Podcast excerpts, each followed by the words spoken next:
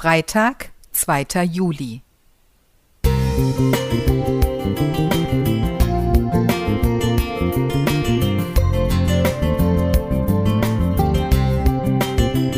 Ein kleiner Lichtblick für den Tag.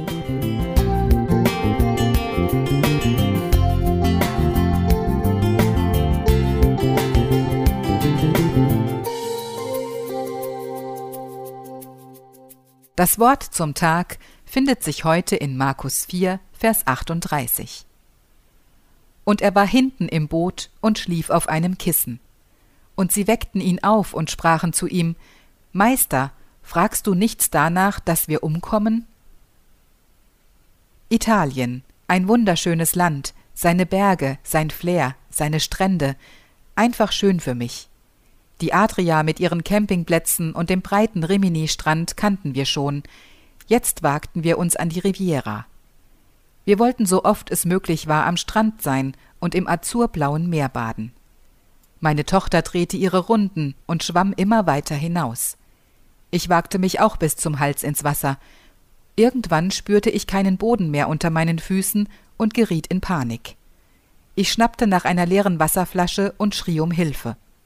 Vor lauter Rumzappeln stellte ich erst nach einer kurzen Weile fest, dass ich längst wieder etwas Boden unter meinen Füßen hatte.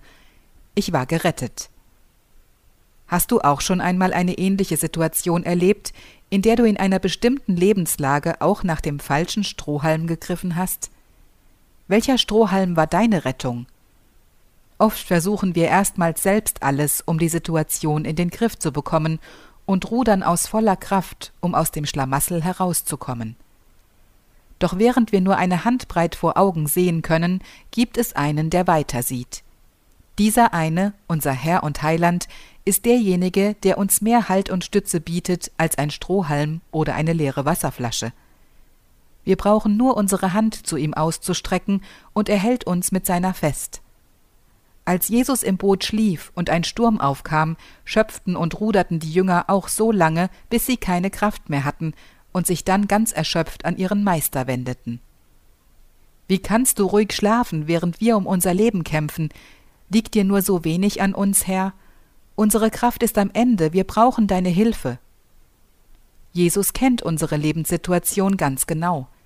Er möchte, dass wir ihn um Hilfe bitten, ihm sagen, was uns Kummer macht, alles an ihn abgeben und darauf vertrauen, dass er alles richtig macht. Herr, hilf mir, dass ich stets dich anstatt eines Strohhalms ergreife, egal was mir in meinem Leben begegnet. Kati Heise Musik